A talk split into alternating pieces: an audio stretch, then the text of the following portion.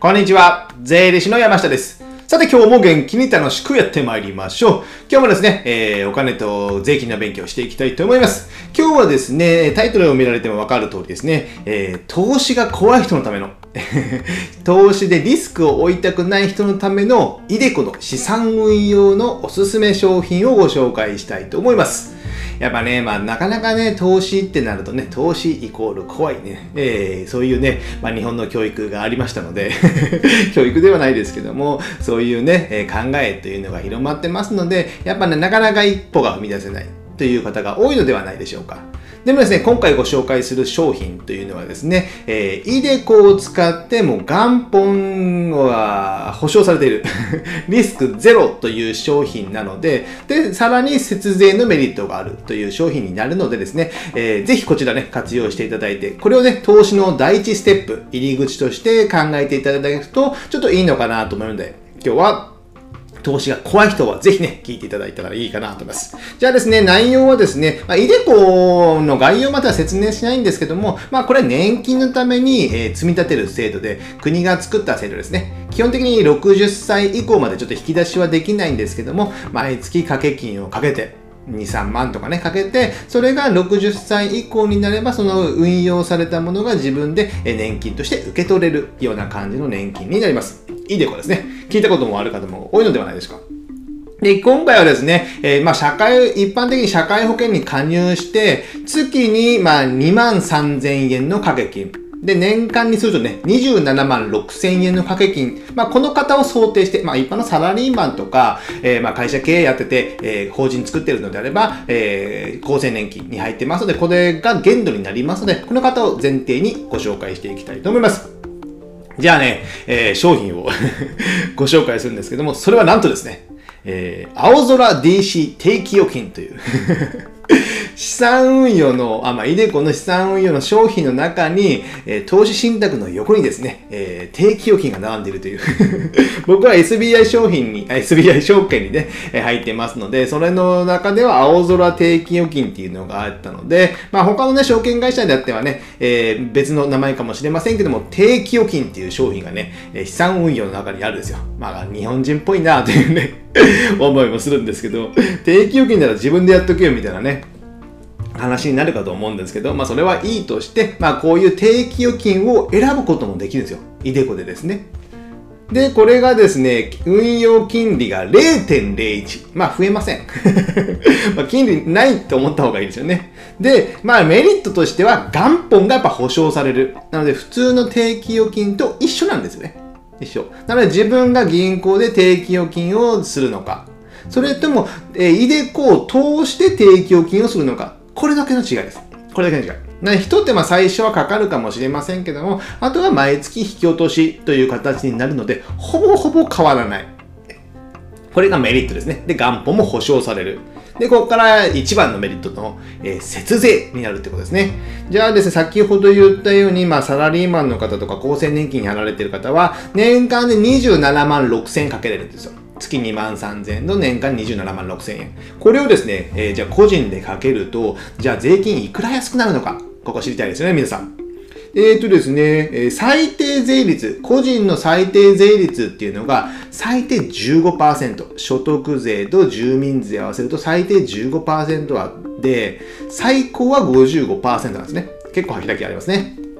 で、15%の人はどうなるかっていうと、もう単純に27万6千円かける15%。これをすれば、まあ、えー、4万1400円。4万1400円税金が安くなるってことなんですね。なかなかでかいですよね。で、じゃあ最高20、えー、55%の人であれば、えー、15万1800円。これだけ税金が安くなるってことだね。節税になるってことなので、あの、定期預金を普通に自分で銀行を通してやるのであれば、えー節税は何もない。節税っていうかね、まあ、貯金してるだけですよね。でも、これは、えーイデコをイデコを通して投資信託をすれば、えー年金という形でもらう。なので、イデコの運、イデコで運用してるような形になるので、そうすると、この所得控除って言ってね、この掛け金が全額、えー年末調整、確定申告するときに控除してくれて、で、税金的にまあ4万円から15万円ぐらい最大ね、安くなるってことですね。で、まあちょっとね、ここはね、例外、例外じゃないんですけど、個人事業主の場合、個人事業主の場合は、最低ね、えー、6.8万円できるんですよ、掛け金が。で、年間81万6000円になるんですけども、この場合だとですね、えー、最低の税、えー、節税額が12万円とか、で、最高でも44万ぐらいの節税になっておりますので、個人事業主の方であればですね、やっぱ定期預金、まあ、老後ってやっぱ不安じゃないですか。えー、個人事業主の方であれば、えー、基礎的な国民年金っていうね、まあ、1万6000円ぐらいかね、月払う。その分しかないんですよ。年金もらうの。であれば、なかなかね、えー、年間でね、今の世代65歳がもらうのは60万か70万ぐらいなんですよ。暮らせないでしょ 年間ですよ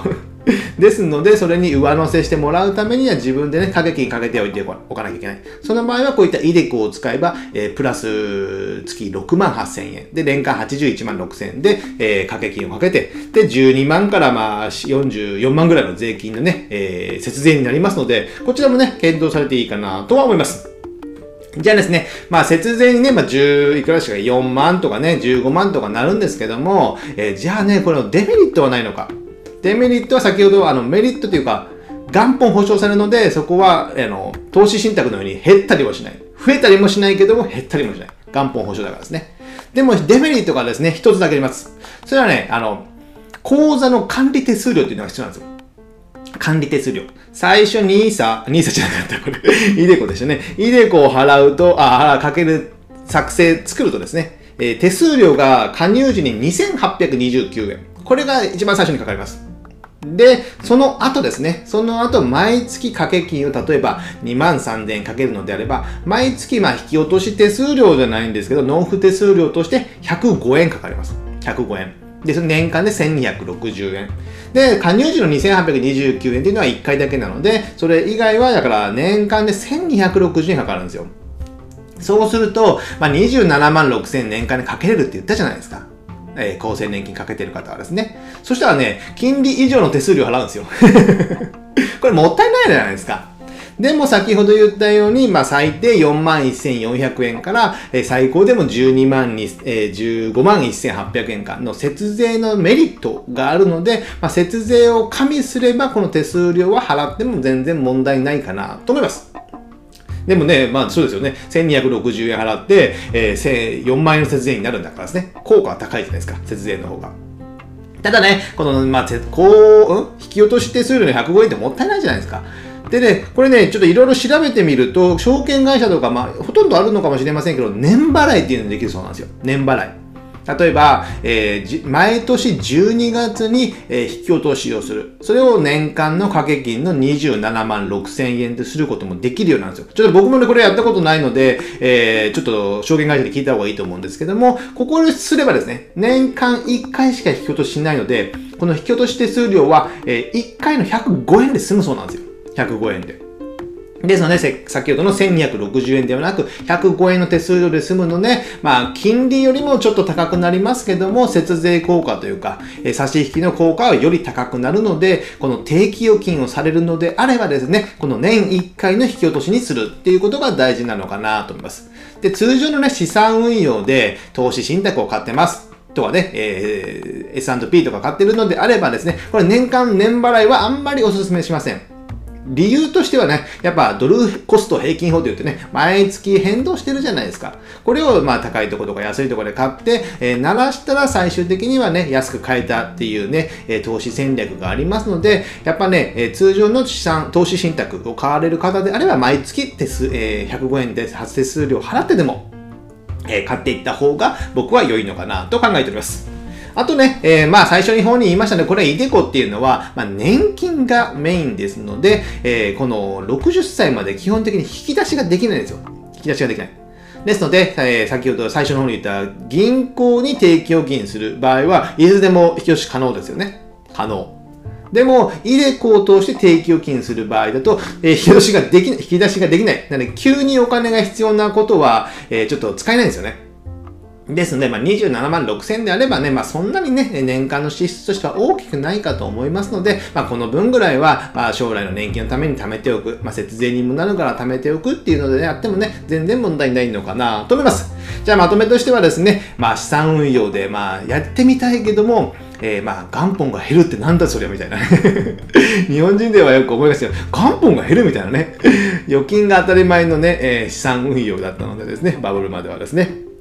ですので、その元本が減るのが嫌な方であればですね、毎年年末に1回27万6千の掛け金をかけて、えー、所得控除で、えー、確定、あまあ、年末調整確定申告して税金を、まあ、4万から10万近くのね、節税をするっていうのがね、一番良いやり方。元本も保証されてるからですね。が良いのかなと思います。で、これをね、入り口として、あ、これで、あの、税金戻ってくるんだとかね、言うと、ちょっと嬉しいじゃないですか。で、そしたらね、ちょっと増やしたいなってね、人間なんかね、必ず思ってしまいますので、その場合はその2万3000の内訳を、ちょっとこっちの投資信託に、まあ3000とか5000だけしてみようと。それでちょっと様子見るっていうのも意外にね、ありなのかなと思いますね。これはね、ネットでね、簡単に変更ができますので、えー、そこでチャレンジしてみていただけたらなと思います。じゃあ今日はですね、イデコを使った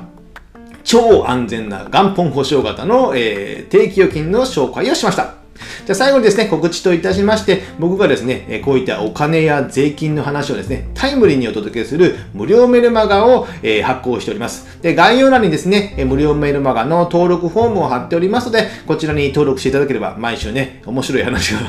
届きますので、えー、まあ、テキストでも読んでいただけたらなと思います。あとね、Amazon の、え電子書籍である Kindle でですね、3冊、今電子書籍を出版しております。決算書の本が2冊と、えー、保険の本ということでですね、えー、今年2021年6月に発売したんですけども、こちらね、保険の現役の営業マンの方と、あの、対談形式で話したので、えー、結構面白いね、え保険の内容を僕がね、いろんな突っ込んでね、聞いておりますので、保険の入り方とか、こういう保険はいりませんとか、こういう保険には騙されちゃいけませんとかね、そういうことが、ま、個人で